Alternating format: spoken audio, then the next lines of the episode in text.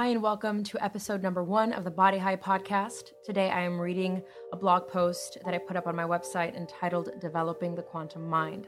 I hope you enjoy it. My grandmother had a phrase that she'd use when talking about the many different opinions that people have on life and how to live it. Cada cabeza es un mundo, she'd say in Spanish. Every head is a world. The effectiveness of that simple expression doesn't quite translate as well in English, but as a child, it worked very well for me because I literally imagined people walking around with a planet rotating over their necks. When I was frustrated or irritated with people I didn't agree with, I'd always end up referring to my grandmother's saying, Cada cabeza es un mundo. Each head is a world. Metaphors are powerful because they create a visual model in our mind for how the world works. My grandmother's metaphor made me see each one of us as Neptunes and Jupiters circling around the sun. I believed that just like the planets, most of us moved around a fixed orbit created by our habits and our beliefs about the world. We go round and round in that orbit day after day, and it is from that vantage point that we can relate to life and other people. No one can ever really know what is going on in my head, and I can never know what is going on in anybody else's. This realization taught me to be less judgmental because no matter how much I try, I can never truly know what it is like to walk in somebody else's shoes. The solar system itself must look very different from Pluto's perspective than from Mercury's, each one of them being so far away from each other. As a kid, I began to understand human behavior as it related to our solar system. But when I learned about quantum mechanics, I went from a macroscopic view of life to a microscopic one. Quantum physics functions as a link between the fields of science and the fields of philosophy and spirituality. The discoveries made through quantum physics have confirmed what people thousands of years before us already knew about the energy that stimulates life, even before the scientific method was invented. Our ancestors called it prana, chi, spirit. Today, we have one more name to give it quanta. Quanta are the small packets of energy that give life to the actions of atoms and electrons. Quanta is what animates all of life. The fantastical behavior observed at such a miniature level is something that we cannot see in our solid material world, but odd things do happen at that tiny scale. At the quantum level, atoms and electrons behave like something out of the Twilight Zone where parallel universes may exist and even teleportation can be possible. Ever since Isaac Newton, scientists believe that life functioned like a machine that we could learn to manipulate. In the Newtonian model of looking at the world, even the actions of atoms and electrons could be predictable. Quantum physics changed all that. In the same way that atoms and electrons are governed by the fantastical energy of quanta, we too operate in ways that we can't quite understand. We like to think of ourselves as concrete and real, but at the quantum level, that's not necessarily true. I think our tendency to treat ourselves and our bodies like machines comes from the Newtonian point of view that is infiltrated in our culture. Everything in life can be seen as mechanical contraptions with individual parts, instead of looking at ourselves as an organic whole enlivened by many different factors. The more I studied quantum mechanics, the more I understood that while we can be occasionally predictable, and to a degree we do tend to function as planets stuck in their fixed orbit, if we begin to see the world through quantum goggles, we can quantum leap from orbit to orbit like an electron. We can be in more than one place at a time like an atom. And we can learn to ride the quantum wave as we move across the uncertainty of life. In analyzing my own inner workings, the emotional, spiritual, and psychological, I realized that by using quantum physics, I got the best understanding of how I operated. And this was incredibly helpful because for most of my life, I've had issues with extreme anxiety that have manifested as obsessive compulsions, eating disorders, panic attacks, addictive behaviors, and depression. Growing up in the United States, I felt like any emotion besides happiness was considered to be a disorder.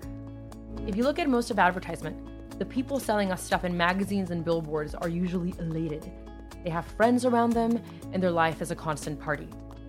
And even if the person on the billboard isn't actually smiling, he or she is usually lean, young, and good looking, which in our culture is what we've learned to associate with happiness. Even our Declaration of Independence tells us that the pursuit of happiness is a reason why this country was created. So happiness is good and depression is not. And in a world that preaches that idea, we cut ourselves from the beautiful messages that our depression and our anxiety have for us. Out of guilt and shame for being failures at achieving permanent happiness, we try to fix our depression. This was my attitude for a long time. I was a failure at happiness, and therefore, there was something wrong with me. By understanding the discoveries in quantum physics, I gained a new perspective. They gave me a new model from which to view my inner world.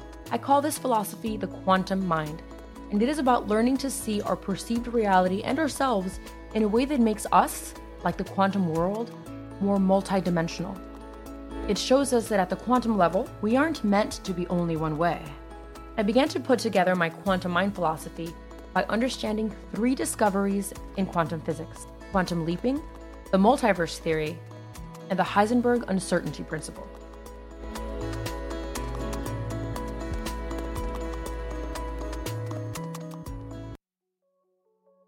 Quantum leaping, the electron. Once upon a time, it was believed that electrons were stuck in their one particular orbit around the nucleus of an atom, in the same way that planets move in said orbits around the sun. In 1913, physicist Niels Bohr discovered that electrons can actually jump from one orbit to another. He called this quantum leaping. Similarly, we can also jump from one fixed state of being into another because our states are never really fixed to begin with. The states I am talking about are our emotional and mental states. When I feel depressed, I feel like I am in a deep, dark well I can't get out of. If I am feeling depressed for a few days in a row, I begin to identify with my depression and I begin to see myself as a depressed person. It doesn't matter what the state is. If we begin to string enough depressed, angry, happy, fun, drunk, or adventurous days in a row, we begin to identify with that way of being. For many of us who experience many consecutive days feeling depressed or anxious, this is how we begin to see ourselves. So much so that we forget we can also be other ways. We forget we can also be funny people, interesting people, loving, giving, curious, courageous, energetic, and playful. Like Einstein said, time is relative. And when we are feeling down, it feels like we're in that funk forever. But since we are made up of atoms and electrons and the quanta that govern them, we can also quantum leap from one state of being into another. I'm not suggesting it's as easy as it sounds the beginning, it can be rather difficult, especially because we're not used to it. I can't be in the depths of depression and just say to myself, okay, it's time to be happy, be happy. Come on, get going, be happy. Getting good at quantum leaping takes time, it takes practice and consistency. It takes doing it, especially during moments when we don't feel like it, when we are rolling in our own self hatred and disillusion. Those are exactly the best moments to practice quantum leaping. At first, we'll be completely faking it, but as we continue to fake it till we make it, we will make it. Now, I'm not suggesting that every time we experience a difficult emotion, we should try to quantum leap uh, or run away from it and try to get on the happy train. We'll be kicked off like a passenger who hasn't earned his or her right to ride. When we are stuck in an emotional rut, we might have to be in that orbit for a certain amount of time until we've learned the lesson to be learned and it's time to move on to another orbit. Our emotional ups and downs aren't that easy to control because, like life, we aren't machines. Our unpleasant emotions serve a purpose in our lives, and we won't be able to fully move on from them until we can embrace their presence. They teach us a lot about the different orbits that exist in the human realm. This is something that I realized when dealing with my eating disorders. I just wanted to get better without having to do the self inquiry and the work that getting better required. I needed to be with my eating disorder first before I could make a quantum leap. Difficult emotions aren't something we can ever really escape, at least not while living as a human being. So we might as well get used to having a good relationship with them while we're along for this human ride. If we don't learn to work with difficult emotions, especially anxiety and depression, they will work against us. They can easily turn into addictions, obsessions, and self destruction. Quantum leaping is not about escapism, but rather about paradigm shifting. The trick to quantum leaping is not to force it. Instead, we need to pay close attention to the orbit that we are on, whether we're having a good time or a bad time while we're there. When I couldn't get out of bed because I was feeling at my lowest, I wished for the day when I could finally find a way to fix myself permanently so that I never had to feel that way again. And for as long as I continued to see my depression in that way, I could never be able to quantum leap. Today, I understand my depression as a natural cycle, as just one of the many orbits that are available for my electrons to ride on. My depression is not a disease or something that makes me broken. It is just one of the many emotions through which we can experience human life. If energy cannot be created or destroyed, and all of life is energy, then life has no beginning and no end. Life itself is a cycle, where we are recycled and our emotions are recycled many times during our lifetime. I've had periods of euphoria, periods of creativity, and periods of calmness that have all come and gone during different times in my life. The same thing happens with depression and other not so fun states. Like the soil from which the flower grows, our darkness is full of nutrients for us to extract if we just learn how to see it in that way. A flower itself is something that is recycled. It dies, it regrows, it dies, it regrows. And what allows it to resurrect each time is the fact that its roots are always extracting nutrients from the dirt, and that simultaneously, its face never stops looking up at the sun. Similarly, what will allow us to quantum leap from one state to another more easily is to see the richness of our dark inner tunnels while never stopping to search for the light at the end of it. Multiverse, the atom, one of the findings that makes quantum physics seem like something right out of the Twilight Zone is that atoms apparently can be in more than one place at a time. They can exist in several different places at once, like in parallel universes. From personal experience, there have been many times when I felt that way. My body can be in one place while my mind is somewhere 100,000 light years away in the future or thinking about something I did 10 years ago. I can have contradictory feelings about different subjects, like the death penalty, for example, or taxes, or hunting, or a gizmo that I don't really need but I really want to buy off of Amazon Prime. There are the pros, the cons, the rights, the wrongs, the good, the bad, and the immense gray area that exists in between all polarities. There is a whole sky full of emotions that we can feel at once. There are endless amounts of spectacles through which to view ourselves. I can feel simultaneously happy for someone and jealous of them, I can be elated and sad about moving to a new place or leaving a job. I can look back at my childhood and examine it through the lenses of psychoanalysis, colonialism, socioeconomic factors, blame, forgiveness, appreciation, regret, etc. Like the electron, we aren't fixed to only one way of being, one way of thinking, or one way of relating to the world. And like the atom, we can be in many places at once.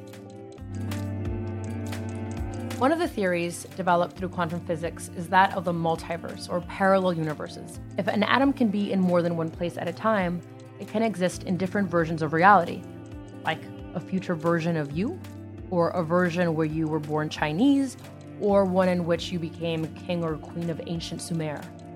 In the quantum world, time and space are bendable, and all versions of you are possible. Although that may sound a bit kooky, I would like to remind you that if it weren't for quantum physics, we wouldn't have digital cameras, iPhones, computers, or most forms of technology we often take for granted.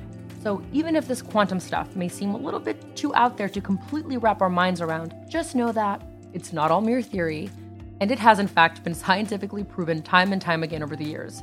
We can experience our own multiverse while being in this one lifetime. I encourage you to get to know the many different sides of you because the more you expand the way the universe does, the more alive you will be. Always growing, always evolving, finding more and more galaxies within yourself. As my childhood crush Carl Sagan said, the cosmos is within us. We are made of star stuff. We are a way for the universe to know itself. When you explore all your different moods, personalities, opinions, When you look at how much you have changed over the years and what parts of you have stayed the same, it's like the universe looking at itself in human form. Don't get stuck being just one way. It's boring. The uncertainty principle particles and waves. Heisenberg's uncertainty principle states that it is impossible to know both the position and the speed of a particle at the same time. When you measure its position, you sacrifice knowing its speed, and vice versa. Heisenberg discovered that the photon behaved as both a particle and a wave. More interestingly yet, he came to the conclusion that the mere act of observing and measuring affected the outcome of the experiment. In the experiment, Heisenberg fired photons that went through a screen with a single vertical slit cut in the middle of it. And when passing through the slit, the photons landed on a surface on the other side. During the single slit experiment, the photons landed directly on the surface in front of the slit in a vertical shape resembling the slit. However, when he added two slits to the screen, instead of landing on the two spaces right in front of the slits, the photons landed in several vertical shapes across the screen, not just two. What Heisenberg realized was that a photon could act both as a particle, as in the single slit experiment, and it could also act like a wave, with several interacting points, like in the double slit experiment. When the photon acts like a particle, it has only one point of interaction with a surface it touches. But when it acts like a wave, it has many points of contact with that surface. In the same way, an ocean wave has many points of contact with the shore.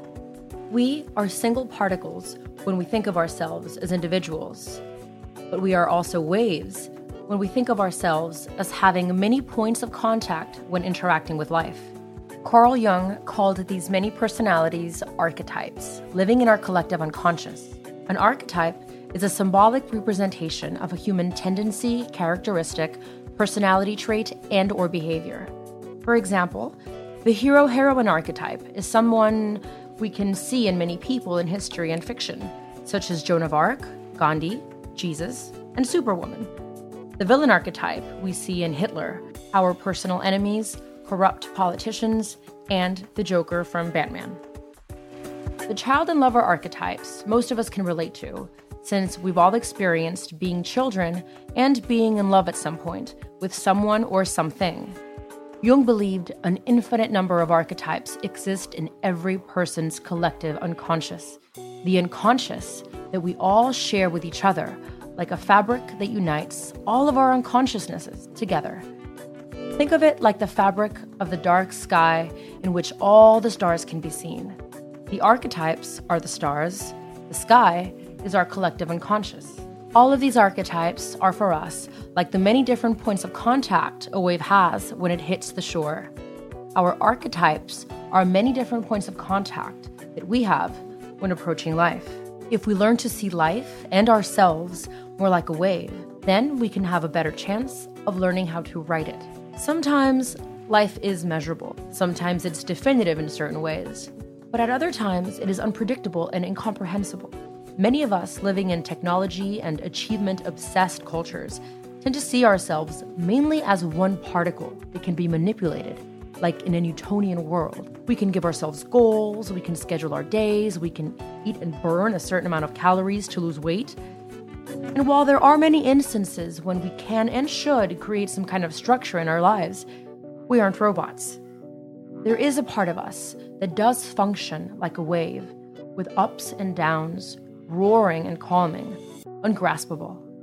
Like water, we are moldable, we are fluid, we are motion, we are emotion.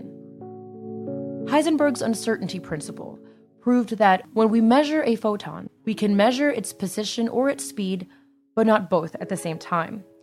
We can only have a rough idea of where the photon can truly be at any point in space and time. Similarly, we can't fully measure ourselves. In modern times, we measure ourselves by our job, our house, our looks, our bank account, and other superficial things. But how does one measure the inner workings of a person? We can try to categorize people with IQ tests, zodiac signs, or psychological disorders, but they only offer one version of the larger story. Labeling or measuring ourselves would be like trying to measure the universe. The more we know about the universe, the more we discover it's bigger than we previously thought, and the same applies to us. Ask yourself Who am I? You don't know. You may have a rough idea, but you'll never truly know all that you are capable of in all circumstances, because circumstances are infinite. The way we can use the uncertainty principle in our lives is to remember that we are both particle and wave. We have a certain amount of control over our lives, and at the same time, we have no control whatsoever. And we cannot ever fully measure or understand ourselves. Knowing something definitively is like a dead end, but uncertainty is a journey we can go on forever.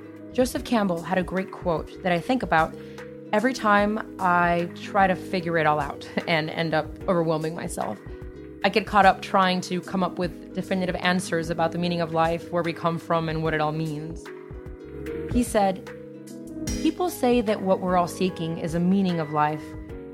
I don't think that's what we're really seeking.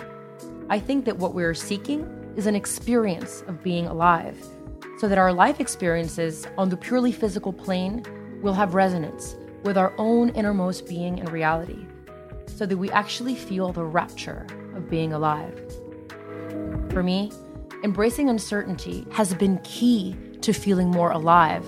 It has allowed me to come out of funks, addictions, anxiety, eating disorders, and many other fixed orbits I was on for a while. Uncertainty is scary because in the unknown could lie our possible death. There could be a tiger in the middle of the night hiding in the woods or a robber waiting for us in the dark alley. The human mind likes to know certainties so that it can continue doing what it's done best for us keep us alive.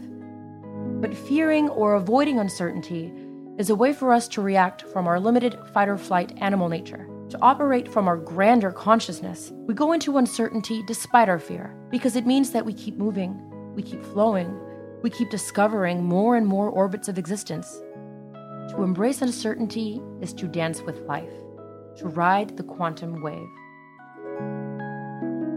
Final thoughts. For many of us, science has taken the place of religion. We trust science more than we do religion because science isn't based on mere faith, but on proof. And that's cool. I like thinking critically and for myself, relying on logic and reason, not making myself gullible to other people's agendas. However, I'd be rather naive if by now I still believed that we will ever be able to fully understand the workings of God. After all, we can only know what we know based on our own experiences and our senses, based on the planet that is rotating over our heads.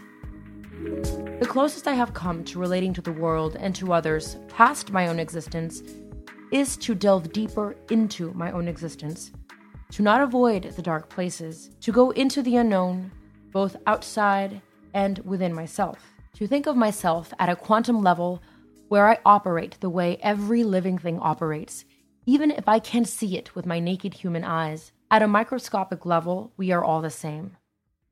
I encourage you to do your own research when it comes to quantum physics. I'll be posting links at the end of the written version of this piece, which you can find on my website, thebodyhigh.com blog entry Developing the Quantum Mind. Use the quantum energy that empowers the internet to your advantage and watch YouTube videos on the Heisenberg principle and double slit experiment, quantum leaping, and multiverse theories. Once you get the visuals in your head, you'll be able to refer back to them time and time again when you look at the way your mind and your emotions work. I think it is essential to have a visual model ingrained in our psyche because once we learn to relate to ourselves in terms of the smallest particles that we are all made of, this gives us perspective about our troubles, our worries, and whatever is getting in the way of living our life to the fullest. Remember, it is not about getting rid of unpleasant emotions or fixing ourselves. It's about getting to know ourselves so well that we, working together with a quantum energy that moves us, can co create the kind of life we want to live as Carl Jung said, until you make the unconscious conscious, it will direct your life and you will call it fate. As humans, we are like atoms, with a proton filled nucleus and electrons circling around it. Author Bill Bryson puts it like this Protons give an atom its identity, electrons its personality. Our core, our positively charged atomic nucleus, is what the Buddhists call our basic goodness. We are born good, and that is at the center of who we are. Our electrons are the many mental and emotional states of orbit that are possible as we grow into our humanness. Spiritual teacher Amit Ray's quote sums it up beautifully. Deep down, nature is inherently peaceful, calm, and beautiful. The universe as a whole is perfect. The chaos is on the surface. To live a full life, I really believe we need to feel and honor the entire spectrum of our emotional orbits, to learn to live with the many versions of ourselves that exist within us, especially the ones we don't like, especially the parts of us that we don't like to admit we have or that we don't like to see reflected back in the mirror. Because if we don't accept these, if we don't honor them, if we don't acknowledge their existence, we will continue to run away from them. And they'll act like our shadow, stuck to our foot. No matter how hard we try to shake it off, it will still follow us. To embrace the darkness and the unknown is essential. Only when we do that will we be relaxed enough to embark on life's unforeseeable twists and turns, which to me is the thrilling, eternal roller coaster I don't ever have to get off of. An atom isn't one dimensional, and nor are we. In discovering our many layers through the development of the quantum mind, something that at first may seem more sci fi than real life, I truly believe that we can transcend our understanding of who we are and what we do.